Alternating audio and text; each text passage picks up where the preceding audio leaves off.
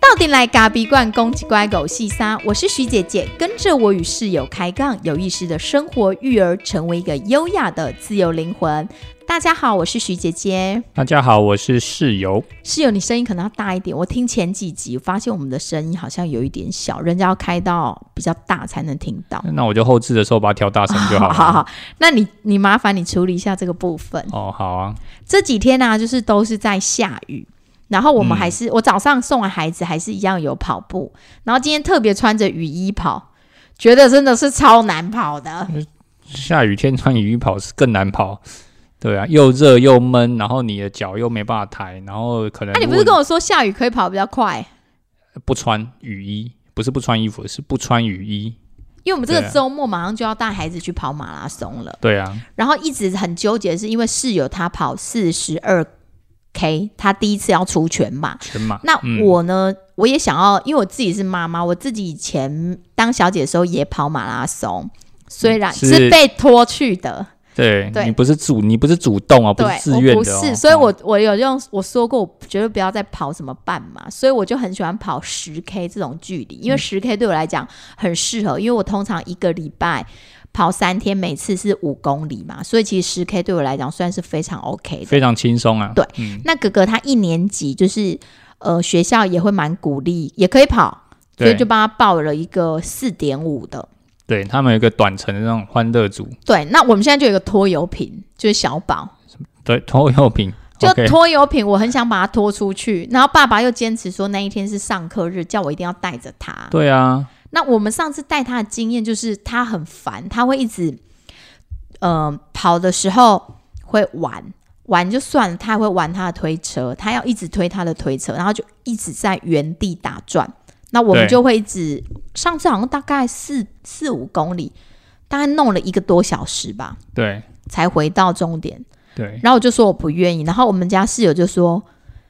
他说小孩要上课，我就是一定要那个。我心里想说，哎那你自己跑四十几 K，你为什么不自己来负责你的小孩？不是啊，我本来就已经报四十几 K 了，又不是又不是临时那为什报么的你能做你自己，我就不能做我自己？你也是可以做你自己啊！你今天早上也不是自己去跑了吗？反正总之你欠我一次，没有人欠谁，好不好？你欠我一次，因为这一次我如果又要带小宝，又要推推车跑的话，那我觉你得晚上去上瑜伽的时候，我也没说什么啊，不是一个人搞两个，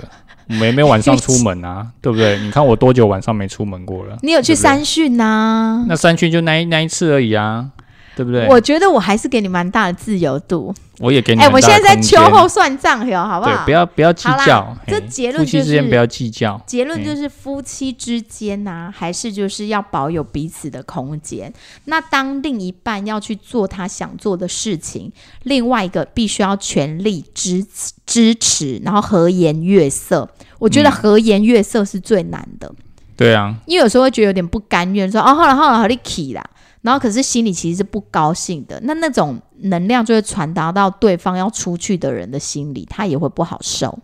呃，就是你当然会觉得是这样嘛，因为毕竟夫妻之间还是会有一些些你们要共同处理事情的时候嘛。嗯，那如果当然有一方要出去的时候，你当然一定要去协调啊。对，那协调的过程就看怎么技那个技法跟技术怎么去怎么去安排嘛。我们家的室友他正在学习，因为他是一个有一点离不开老婆的人，总是要把老婆掌控在他的手掌心里面的那一种人，你控确制定欲很强，哦，呃，是啊，我承认控，制欲很强。哦，给控制欲然，后最近他在学习放手，嗯，他就会说他正在学习，对啊，所以你不能勉强人嘛。嗯，那也很好。人家只是放你去，然后你就从你就好像就是一定要把人家的伤疤，人家说啊你去啊去啊去啊，那你就会把人家说你不要嘴巴讲这样，然后心里这样想，没那么多伤疤就啦，是一定要对不对？我你现就在是都知道怎么应付你了啦，什么伤疤我都知道，怎么给你秀秀呼呼我都会、哎不用不，用不用不用不用，就像我刚刚准备要录音，他等等我等他等超久，我想说我不想录了，他就他就有点塞性的欸、对，那我回来之后，我就坐在他大腿上，他就开始愉悦了，就想说，嗯、好啊，OK。原来男人这么容易被取 悦，我们今天呢，不是要聊我们夫妻之间，我们今天要聊的是说，怎么帮孩子订立一个界限。嗯，嗯，因为孩子在他还很小的时候，通通常嘛，很多的常规的建立其实都是不容易的。那尤其像我们家小宝，又是一个自我意识很强的那种孩子，其实他的界限是要很清楚，不然其实是不容易。那像刚刚提到的，我们要去马拉松，我本来想说要带他，也很就是有一种不知道到底该怎么办。其实我很想把他托给我妈，就让先帮他请假这样。对，那后来呢，我就发现他其实是一个很需要预告的小孩。当我跟他预告之后呢，他就蛮能在那个状况下会表现的还可以，但我不敢说他能百分之百。所以我觉得我们通常要跟孩子预告，但我们也不要觉得一定要如我们所预期。所以你做了什么预告？像这一次的马拉松，我就先跟他说，因为他一直有在耳闻我们马拉松，可是哥哥会一直说：“弟弟，你没有报名，你不能去，你会被请出去跑道。”然后他就会说对：“我要去，我要去。”他就很焦虑，他也觉得他想参加，因为他之前有参加过一次，就是陪我们一起。对，然后后来呢，我就跟他说三件事，现在就开始，因为他脑脑容量非常有限，尤其对是很幼小孩子，他们真的是很健忘，没有健办法忘就是他的天性。对，没有办法记得那么多的事情呢、嗯，所以扰脑容扰脑容脑脑容量，好吧脑容量，也不是脑容量啊，其实我觉得他们的思考点跟他的记忆是传是是他本身的天性嘛。嗯，既然这是天性，他怎么会理解你人类在说什么呢？而且他就是直接进他潜意识，他不对会在他的一般的短期的记忆里面。对，所以你要怎么样去告诉他？那你就是要用方法嘛。嗯，然后我通常都跟他说有三点，因为后来发现我跟他沟通的时候就是用几点几点三点哦，他通常啊可以记住两点就不错了。对但是就是每天都要给他附送。我就跟他说，第一点的话呢，你一定要自己自己跑，因为马拉松就是要自己跑，对那不能抱抱，因为他看到我就想要我抱，always 都想要讨抱。那所以我就先跟他约定第一点，你要自己自己有力气的走路。然后第二点，我会准备推车，如果你累的话，可以坐上来休息。不对过只要在跑道上，你都不可以推推车，推车是妈妈管的。好对第三点就是你一定要跟着我们，因为他是一个很容易就是他那个范围可以拉得很长，对他很容安易全就距离啊对他可以往他自己的地方去，完全忽略爸妈在哪。他的警应该说这种有点像是这叫警戒心吗？好其实像也不不会、是欸，我觉得，我觉得他的他其实还有一定的界限，只是他的距离真的是比较长，他可以很远，所以像是我跟他的界限就是，我我上次带他去卖场，或者是带他去我们这边的山景奥莱，我们去吃饭，我都我从头到尾都只有跟他说，你自己要看我，我不会看着你，嗯，他就知道，他就想说为什么要这样讲，他说。他就说，我就我再跟他，我就我就自己再跟他附送一次。我就说，等一下到卖场的时候，你要自己看着我，我不会看着你，所以我走到哪里你就自己要跟上来。那你要看什么东西，你自己可以去看一下下，对。但是我会继续走我的，然后他就跟你搭配的很好，对，他就自己走我的，所以我就真的是自己走我的，我从来没在看他，我因为会瞄他，可是我不会去规范他说你要往哪里跑，你要跟着我，不会一直做提醒的动作，所以他可以距离很远，可是他看一看之后，他就真的会跑过来，而且会跟着你的步伐。对，所以我觉得跟孩子预告很重要，尤其是像这种比较敏感型、高敏感型的孩子，他对通常不会知道你要把他带去哪里或是怎么样，所以你就先跟他预告。所以我跟他预告这三点之后，常常他自己在这两天在吃饭，他就会说：“妈妈，马拉松有三点。”他就会说我：“他说他讲给我听，然后我就对会听他讲。”那我们就一直在预习这件事。那像预告这件事，其实以前啊，在他去别人家当小客人的时候，我们也曾经有练习过。对小客人的部分是那时候他们很喜欢跟哥哥哥到另外一个哥哥的同学家里去玩，那大家其实都很熟悉。对不过呢，因为他就是比较自我的小孩，所以他想要玩什么，他就想去跟别人抢，即便他是客人，他也被港以马被港挤挤干牙。他的对个性就是一得被港挤干牙，那对常常就会我们一直在处理他们的事。后来如果通常回家之后，我就跟他说，因为你没有准备好当小客人，所以我们暂时没办法去，只能让哥哥去。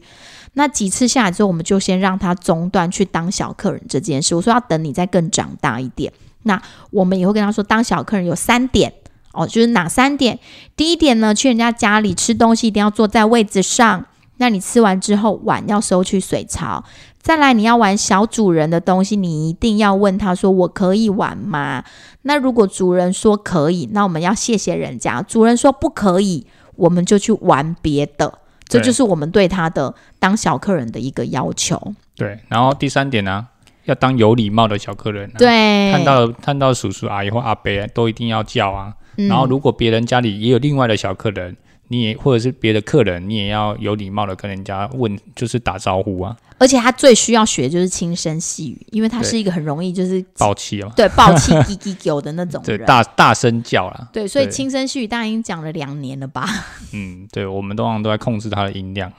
对对对。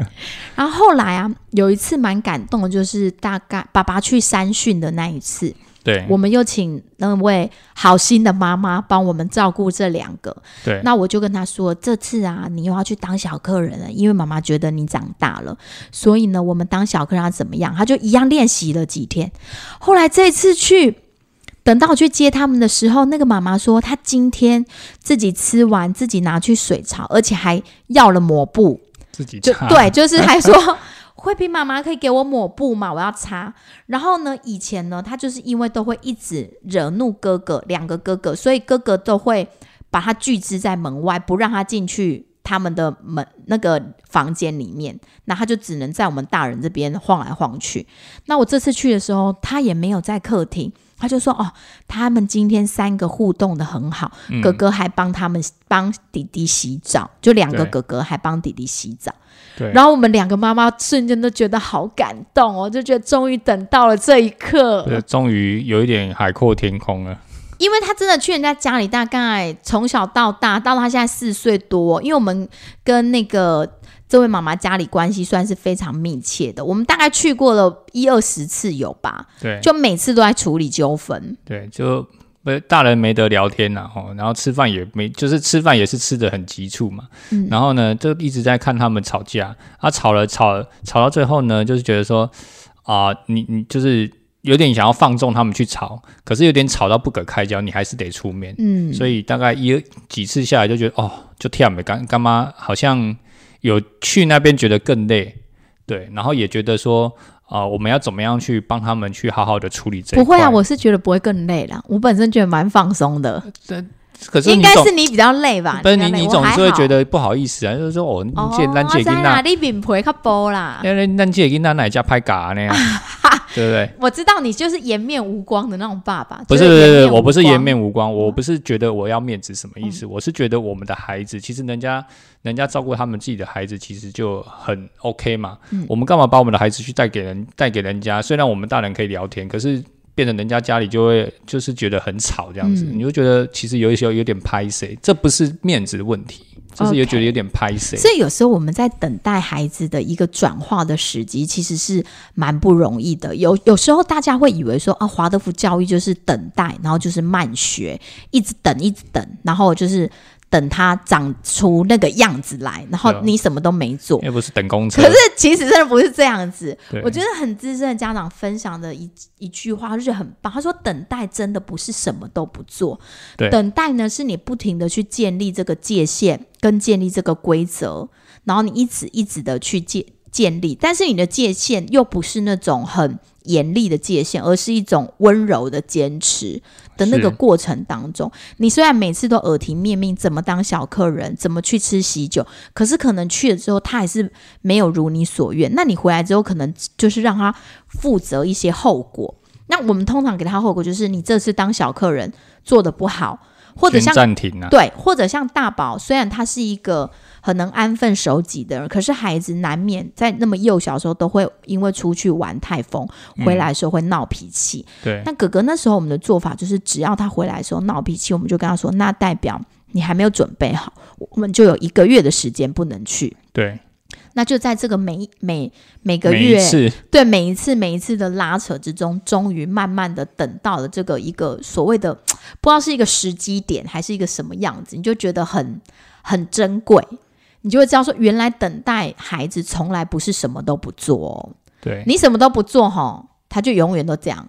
对而且当你没有办法让孩子去多经验一些事情的时候，你你就是放任，你没有没有让他去有一个界限在的时候，他就会永远像个孩子一样。对。可是我觉得我通常都觉得当华德福的爸妈很唠叨，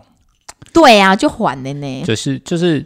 你你你要一直去观察孩子嘛，这是一定的嘛，嗯每个人都一直看自己的孩子。可是你看的时候呢，你要去想说，我什么能说，什么不能说，你不能说太多嘛，你要在心里先过滤，对不对？你如果说太多，你就把它唤醒了，就是说他，比方说理解人类的利益关系啊，哦，大人利益关系，或者是这些是非对错啊，这些其实小孩子对他来说不是那么重要。哦，所以你有时候要先自己在那边 run 了好几，自己心里可能 run 了好几轮之后，你才想说，那我要怎么跟他说？然后你就要一直一直耳提面命，一直讲，一直讲，一直叨叨，一直叨叨。我都觉得哈，啊，那那但老师都说不能一直讲道理，要对做，不要讲道对理。对，所以就是你就会觉得你好像一直要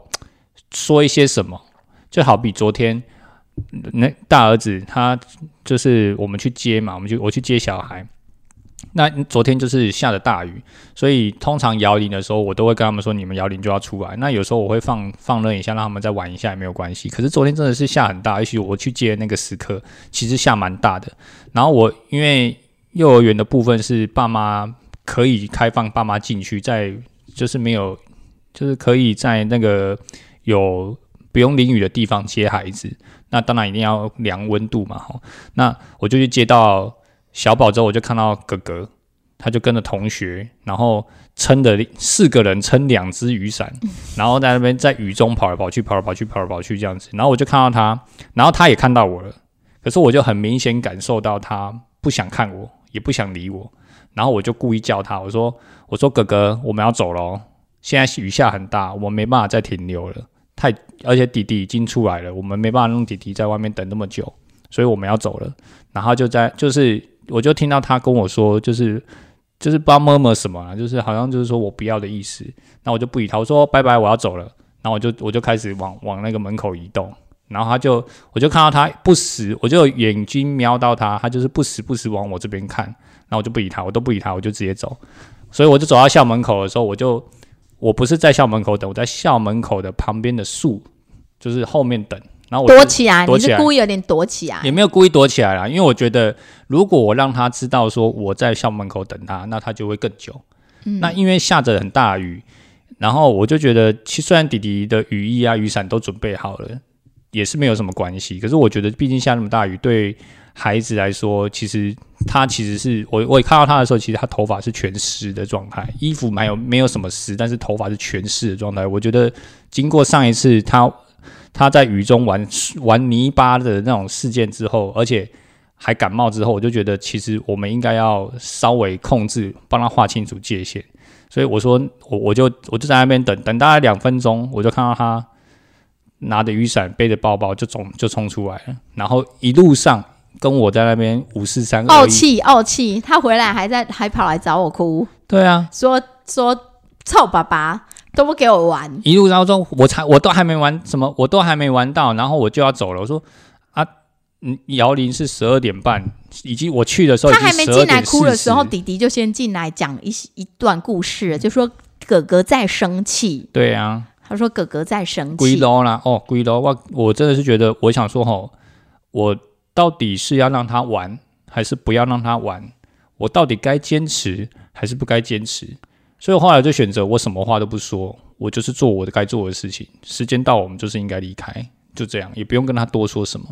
那他要他要他要他一定会生气嘛，他一定会有情绪反应。嗯，那我也选择没，你可以继续生气，但我不会跟你生气，因为我觉得我现在正在做的事情是对的事情，而且是对你最好的事情。虽然我们都觉得自己是对的，啊可能孩子都觉得我们不对啊，对不对？嗯所以他就在那边跟你很很有有一点，真的是他就很不爽啊。对对啊啊，所以后来回来之后，我就把他们父子两个稍稍分开，我就跟爸爸说：“那你先带弟弟，我我带哥哥。”那我因为我在做烘焙，那他就跟在我旁边就吃他的便当。对后啊，来他就慢慢的也稳定下，因为我就跟他说：“因为你上次也是淋得很湿，然后就感冒了，所以这一次。”所以其实我觉得有时候我们当然是很希望让孩子去多。经验一些事情，可以让他的生命经验更丰富。不过，在他们还小的时候，有些事情他们还不知道，呃，危险性的时候，例如就像天气这件事情对，我们就必须要去帮他划清楚那个界限在哪里。对，也许孩子会不高兴。有时候我们会为了，因为现在又少子化，我们会想要去讨好他，就会对想说哦，好啦好啦，就让你再晚一点。对可是就是那个好啦好啦，再让你多晚一点，就变你们之间的界限又往后退了，啊就，会孩子就跳哎、欸，对啊，就会很模糊啊。嗯，对，那因为上次真的是下着大雨，他们在玩泥巴，我们真的也没有去阻止他嘛。结果后来隔两天就整个生病嘛，还反而还不能去上学，整个发烧。所以你是很怕他要待在家里拖累你，不能工作。我觉得不是这样，我觉得既然有一次经验的，你应该要好好的跟他说清楚这个界限，就是说，其实下雨天的时候，我们能够呃做到什么程度，至少你要让自己的身体是干的，你要穿雨衣去玩，那我觉得没什么。你不是你撑着雨伞，四个人撑两只，你的头是湿的，你的上半身就是上半身也有一点点部分湿。那你跟我说你要继续玩，我就没有办法认同啦。这就是室友对孩子之间的界限，对他通常就是一个界限蛮分明的，但有时候可能就是会有一点像虎爸的感觉。不是虎爸、欸我通常都会一个有点像，可能是我练体育的关系啊，我都会有点军事化的感觉。但是你有带他打毛线，我觉得你前两周带他打毛线效果蛮好的，对啊，陪伴就是所谓的陪伴啊陪伴。陪伴他打毛线啊，嗯，对，因为我我也不知道为什么我会灵机一动，觉得我应该没要有，陪他因为那打时候他的毛线其实手工有一点点落后，对然后加上他就会自己在打毛线的时候，因为他是比较风向型的孩子，对他就是打一打之后，哎，看到弟弟在玩什么，或是我们旁边念故事，他就会凑过来。他就不专心、啊，对，所以变成说他毛线的部分，就是手工的部分有一点落后，就是老是做的不漂亮又裁，不漂亮又裁。对。那后来爸爸就觉得不行了，那一定要陪他做，所以后来我们就整整足足花了两个晚上饭后的时间不，是三让个室晚上三个吗？然后就是三个晚室上友专心陪他，哦我就带弟弟去对洗澡，准备睡前的东西。对，所以主要是发现他手工落后了，然后再就是我觉得他也跟我的互动上面觉得冲突特别多，就是说哦我讲什么他就在那边，反正我不管讲什么他都要给对我对对对对对对对对，要不然给你吐一下，要不然给你念一下，要不然给你在那边臭爸爸坏爸爸，不然就说爸爸没有什么洗碗，就是纠对对纠对察对他这一一直样。在那边一直就是一直在搔我痒、啊然后你就觉得有点痒，又不能抓，你就觉得很讨厌，嗯，对，所以我就觉得应该找个什么机会啦，不然要用讲的也没有用嘛，所以我就刚好借的他手工落后这件事情，然、后我之前就陪他打过毛线嘛，所以我就继续把我的毛线的这个东西拿出来做，而且然后他也一直说你你手工都没打，因对为你陪他打完之后，后来休息一段时间。对，啊，没没办法，啊我、没有，我不能打比他快。如果要打的话，我一定比他快嘛，所以我们不能打比他快，对，所以所有东西我都要比他慢一点。他其实有发出那个讯号，就是想要我们陪他打对啊，但是我们每天周旋在那些柴米油盐、张对罗他们之间，就没有陪他。对，所以我就刚好借这个机会，我就花了三个晚上，每天大概就一个多小时，有吗？我以为四十分钟，没有， 40大概一个多哦小小。时，一个多小时就专心的陪他打。那陪他打的时候，就是因为我不会嘛，所以他要教我啊，然后互动就多了嘛，然后我就会跟因为他会退针什么的，对对但对，那我们呃都不什么会。先什么什么针，我只会往前打，我不对会对往后对，打。只会往前打，然后不会什么往后吊针要怎么修，怎怎么么救怎么就针，救针，然后什么呃，就是最后不是要把它收针嘛，嗯哦，然后要把它收线嘛，然后我都不会。我说我说好，我打到哪里，然、后我可我可以你就是我打好你就帮我收针，然后就说好，反正互动就变多了，然后我也会跟他聊天聊聊天，然后我就会。无意识的去，有意识的去带领他的无意识的部分是怎么说？应该是说，比方说，我发现他在坚持这个部分的时候，就是毛线的时候，他不够专心，也不够专注。所以我在打毛线的时候，我边打就会边说，我就说哥哥，打毛线的时候呢，我们就要很安静、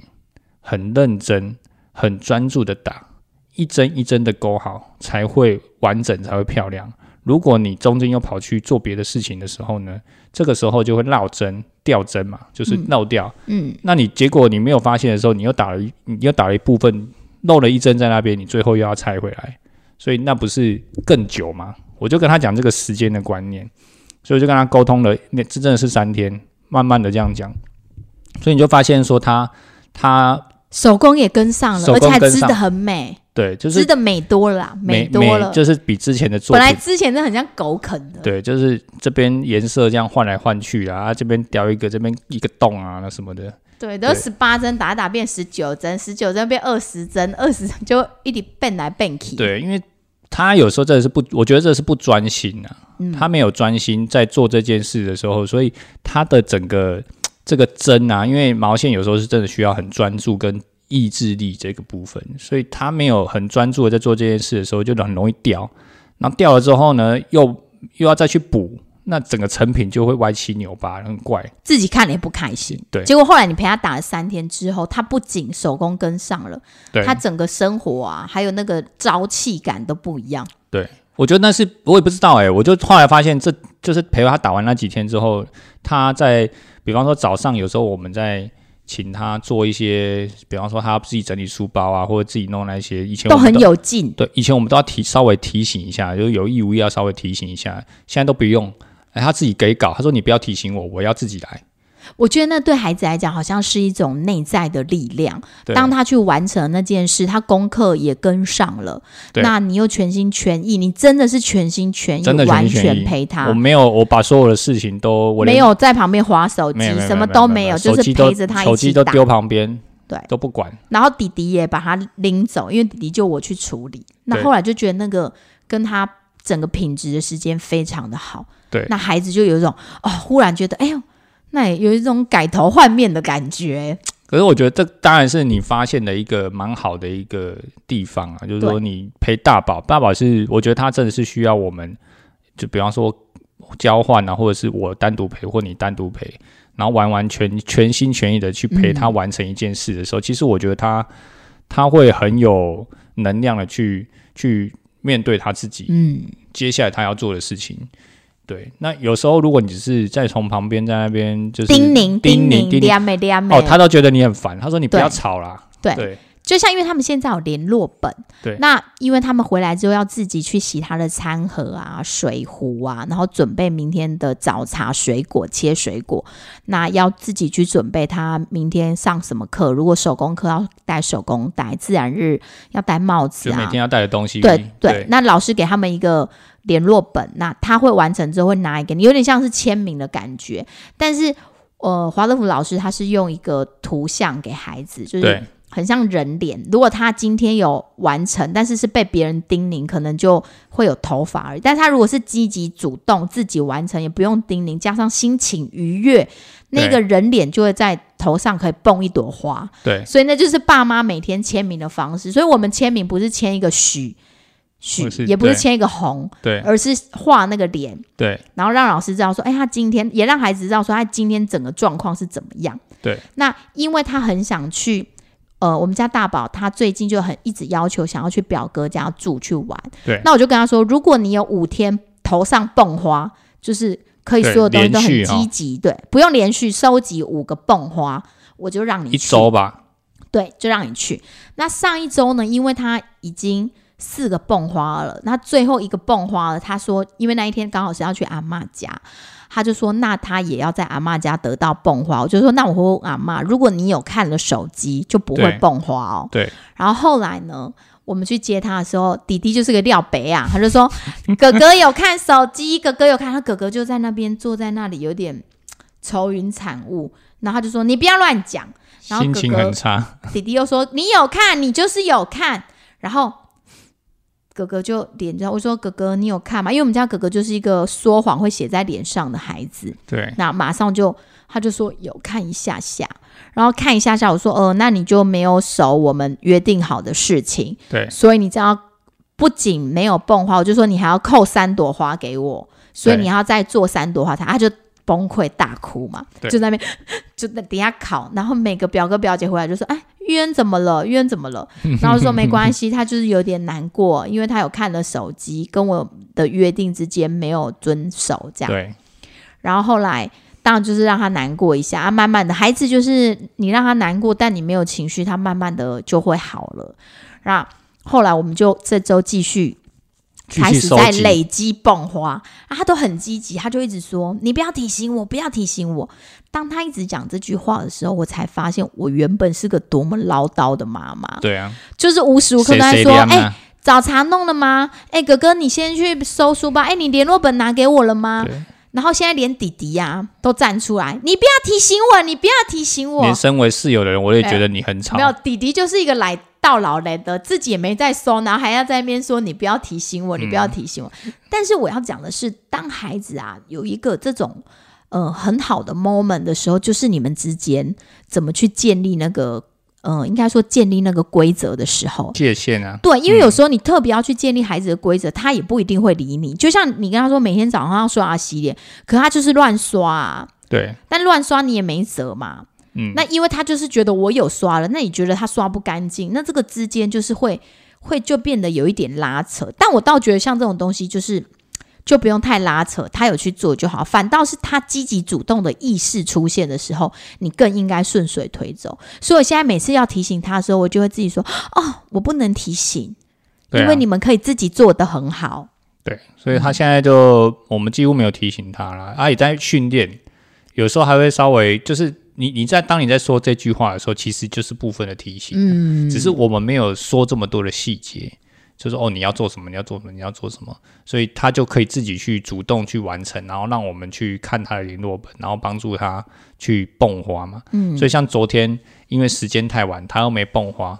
所以哦，就他觉也得哭了，对，所以他是玻璃对心，对对，所以他他因为他觉得他昨天应该可以嘛，所他以觉得他拿到最后一个蹦花了。对，结果结果他昨天昨天没想到我们两个又给他出了这一招，我们就说，因为昨天不是前天地震嘛，对然后其实大家都没有睡好，对那又下雨，所以整个出门的时间很 delay，对，然后他超过了我们原本应该约说定的时间，约定的时间，对，所以他就没有拿到蹦花嘛，就是其实表现的都很不错，但是因为时间超过了，所以我们没办法给他，而且我就会先跟他预告说今天没有蹦花，因为时间有点晚了。然后他还跟我说：“你在跟我开玩笑吗？” 然后我就说：“没有，我们明天也还有机会拿。对、啊、然后后来我们真的帮他画的时候，他就哭出来了。对啊，啊，这没有，他很聪明，因为你你先跟他说，你先跟他说哦，没有蹦花，结果他他不要找你花，他找我 花，对，然后我当然早就知道这件事嘛，所以我就一样画，然后我就一样没有蹦花，嗯，所以他就他结果没有，结果罪人就变成 是我，对，可是你知道爸爸都容易黑吗？黑很什么黑黑都是黑爸爸，对不对？对，然后后来就又哭，我就跟他说：“好啦，我们就安慰他，因为我们知道他其实是会很难过 不。是，这我就觉得很奇怪，明明是妈妈的主意，变成我是黑脸，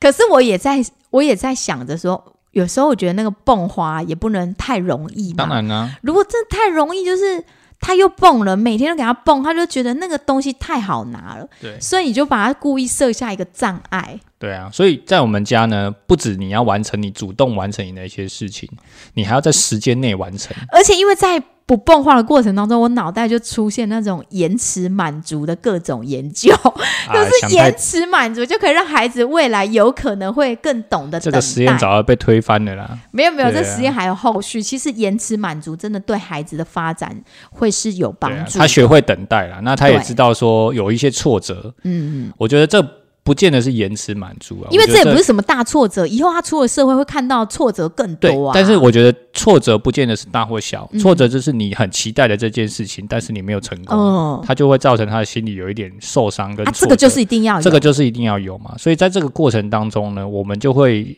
想尽办法，不是要去刁难他，嗯但是呢，当有一些没有很理想的状态的时候，我们就要严守我们的界限跟把关好。我们要让他内在强大啊，所以不能老是放水开后门。所以说好的那个界限，因为有对时候大家都是因为疼小孩，就会想啊，后啦后啦，啊不，对我走的后啦，就是本来规定做这样，可是可能他做六十分，你也说啊后啦后啦，啊，就是透过这种每次你都给他六十分过的样子，他就会越来越就是往差不后多退先生化，啊，嘿，就会变差不 多先生，对，差不多就好。对，对就会觉得哦，差不多就好，有做就好了，对，所以、嗯但我觉得还是要因孩子的状况而异啊。嗯假如说他今天本来就是一个自我要求很高很高的小孩孩子了，你已经又快要把自己逼死对了，你又要给他很多东西，我觉挫得折那就那就不用了。那就我觉得他自己会给自己挫折，所以你不用给他挫折。所以终归一句，你要了解你自己的孩子，他是对什么样特质的人，对，那因为我们这个大宝他是比比较风比较水一点的，就是有一点差不多先生，就是他会很就是哎，安那青菜有没嘿嘿有嘿准准的得被对鬼对啊对，那不一种正嘛轨哦，对，所以我们就会特别去要求他在某一些的细节嗯跟、跟时间点这件事情上面，我们就会很要求。因为他常常会被吸引去各个地对方，啊，孩子都会嘛，我们认同。可是我觉得他在这个部分，我们需要把他再收一点回来，就是所以再我要求的再严谨一点对点，对，把他啊，当然有一些部分我们就可以放，我们就稍微对对睁一只对眼闭一只眼嘛。对，睁一只眼闭一对只眼。例如说，他早上就是可能牙齿随便乱刷，但我就觉得哦，OK，晚上你有刷好，那早上你就是你说对你有刷，我就相信你，对我就不会去追查对这一块了。对，有一次晚上他说他有刷，结果他根本没刷。对，哦，那一次也是哭，对因为你看他拉扯，我没有我没有生气，我完全没有生气，但你是约谈他，但是我很认真的，嗯，我很认真。那一天，那一天就是我准备要帮弟弟刷牙啊，因为我牙杯，弟弟的牙杯都是我要去拿，嗯所以我就会去帮，我就拿牙杯，然后我就看到他的牙刷放在那边原封不动的放好，嗯，那我想说，嗯，有刷吗？然后我就顺手摸了一下他的牙刷头，你很像侦探呢、你这爸爸很可怕、哦没有，我就欸。摸了一下牙刷头，我说，我说我就觉得是干的，我就问出来问哥哥，你刚刚有刷牙吗？然后他还跟我说有，我说你确定？他说他就开始他有脸就他有点对个，那有快就垮下对来，有就快点有就开始变变小小声声有，然后我就说，那你的刷牙完你是用哪一支牙刷？你刷牙完为什么牙刷头是干的？ 然后他就要落泪了。对他就要哭了哦，他的眼睛他就发突然发现他的他的谎言对嗯被对戳对，破了被嘛。戳破了。对他可能是，其实他就是可能就刚好那一次被我抓到，嗯我觉得嗯就是其实他都很认真的在刷牙，对对对，但就啊那一次他可能那一天不想刷，对他就被我抓到了，对，所以我就我就发现了嘛，哦，所以我就跟我就马上跟妈妈说，我说你把牙杯带上去帮弟弟刷，你们两个都上去，我来跟哥哥 说，他就要处理他。对，我就跟哥弟弟说：“爸爸要先处理哥哥，你跟着我。对这样，所以我就让哥哥自己，那你怎么处理他？没有，我就让哥哥自己去刷牙，我但因为说我觉得他没有刷，其实最重要是不应该说谎。对，嗯所以你你你你刷牙是对自己负责嘛？嗯，那我问你有没有刷，你对我说谎，那你要对我负责嘛？所以这是两件事情。所以第一件事，我要求他自己先去刷牙；第二件事情，我的我就开始理解他为什么要做这件事，就说那我就我后来慢慢的从他的口中去得知，就是说他不太想刷牙，因为他那天他觉得他自己很累，所以他想要想要直接睡觉这样子。对，但我我就我就开始慢慢的跟他说，但是我觉得也不需要说太多道理，嗯，因为其实从他的表情跟他的状态，他就知道他自己做错了。对，，然后因为我没有生气，但我很严肃，嗯，我没有有大你小那天声，很严肃，我很严肃，你就是 所以当我脸一变了，然后我也没有生气，然后我都不讲话，然后我只叫你们三个上去的时候，他就他就哎、你这张脸很好作为界限呢、啊，你就是最好，你这张脸就是最好的界限。那以后请叫我界限脸。 我就是界限脸，好不好？如果大家需要界限的时候，就找我就这不张找脸。张脸，对对真的是这样。所以我觉得跟孩子之间就蛮有趣的，在这个界限的定力当中，你们之间要不要放水啊，或者是不放水的过程当中，真的是蛮不容易不。知道，我觉得有时候有就像钓鱼线一样嘛。嗯，哦，因为在孩子还没离开你家的时候，他还没放飞的时候，嗯他就像一条钓鱼线。那这条钓鱼线你就勾在他身上啊，有时候你就要收收紧一点啊，有时候呢你就要放一放放放放放远一点。哦，然后因为那条线是看不到的，嗯，就是很模糊，那要看，但是有那条线存在，所以你要怎么去收跟放，你就是自己存丢嘛，哎、我们读书会昨天呐、就是一个我，因为我们读书会很棒的地方，都会有比较资深的家长陪我们。那昨天他就我们聊到界限这件事情的时候，他就有分享说，他自己这么多年走来经，他觉得私领域的部分，他有时候会稍微让孩子放一点水，例如说刷牙、洗脸，我们可能会带着他做。但是如果说他可能没有做到像大人预期，或是洗澡，我们会让他自己去洗澡，可是可能对他就搓不干净，或者他就是没有用洗发精都该呛呛的就出来。他说这个部分私领域的部分，他可能就会比较通融一点。对不过在公领域，例如说我们要分担家里的工作，例如说，哎，你你每天每个礼拜你是负责扫地的，那你是负责整理。书柜还是等等的，对那公领域的部分就要更去要求孩子，因为家是我们大家的，那所以公领域的部分呢，大家都应该要努力的去把它做完，这是代表你对这个家跟对你自己的负责任。那对如果私领域的部分会随着孩子慢慢的长大，他就也许就会离。他说也举他举他们家自己小孩的例子，就他们家的哥哥对是小时候洗澡就是一分钟就出来，然后你有时候摸他头发里面还是干的，对然后他就说他有洗了，对，然后就是很很就是很很脏这样子，然后一直到呃有他说有一次爸爸跟妹妹就是妈妈真的受不了，就是叫他们把他抓进去洗，然后就说哦把哥哥冲下去喝，哥哥那个水流出来都是脏的，然后哥哥一直到六年级才开窍，可能他就回来之后就跟妈妈说那个。某某阿公去买的去角质的，你帮我在哪里？然后他妈就想说你找那一关干嘛？他就说我那个某某同学说我什么脖子这边脏脏的，耳朵后面什么脏脏，哪个地方的，所以他就自己把自己就洗得很干 净。从那一次之后开始，他就会洗开澡了，窍了，对就终于。所以你对看，这就是很有趣。有时候那个等待啊，跟那个界限，我觉得也许就是在每个人自己心中，爸妈自己会知道那个界限在哪。对，所以我觉得，我觉得看到孩子他像我们家洗澡，我们现在也不管他，嗯，就是两个丢进去，我帮他们水放好，好，因为我怕他们热水有时候不太会开，嗯所以有时候会开到太大，啊因为弟弟还比较小，所以我就帮他们热水全部都放好，都调温都调好了，然后他们就进去，进去之后我就不理他们了，我说你们自己洗哦，好，然后浴巾在外面，然后我就会帮他们拿好衣服放在床上，然后吹风机也帮他们擦好，放在嗯地、放在旁边，结果诶，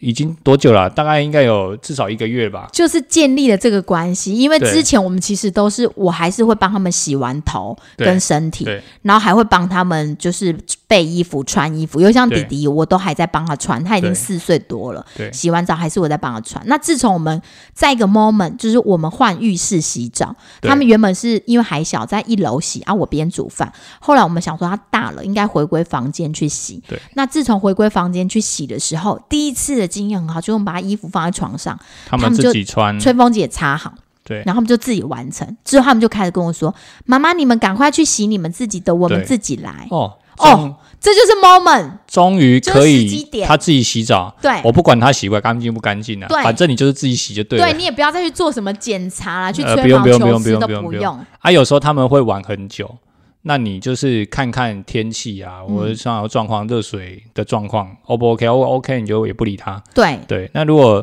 如果今天是我，我发现其实我觉得哥哥应该都有帮弟弟稍微冲干净一点，因为弟弟毕竟在比方说洗头啦，或者是那些地方，还嗯在他们细会我啊你啊。对对对，他可能还没有办法弄很干对净对。可是我发现他每次出来都很干净呢。真的哦，对啊，我从来没有在他的头发上面弄到这个洗发精，真的啊还是说他们从头到尾都没有用洗发精啊？我觉得有可哎、能。我不知道，我这我不知 道，好好算了对，所以我们不想追究这件事。对啦，不要追究，追究对之后又把这件事会落到自己头上对，。可是你你每天闻他们的身上都会有那个啊，就是还是会有那香个香香香的嗯的，就是 OK，OK 沐浴乳或者是那些香味。我说代表好好应该是有用啊。那就放手吧，这个部分就可以放手。对啊，，哦，终于可以自己洗了，好开心、 啊嗯我觉得，很好，因为这样就变我们时间更宽裕。他们在洗澡的时候，我们也可以洗澡，对啊，就各洗各的嘛。对，各洗各的。对啊，非常好。好啦，那最后今天也送给大家一段话：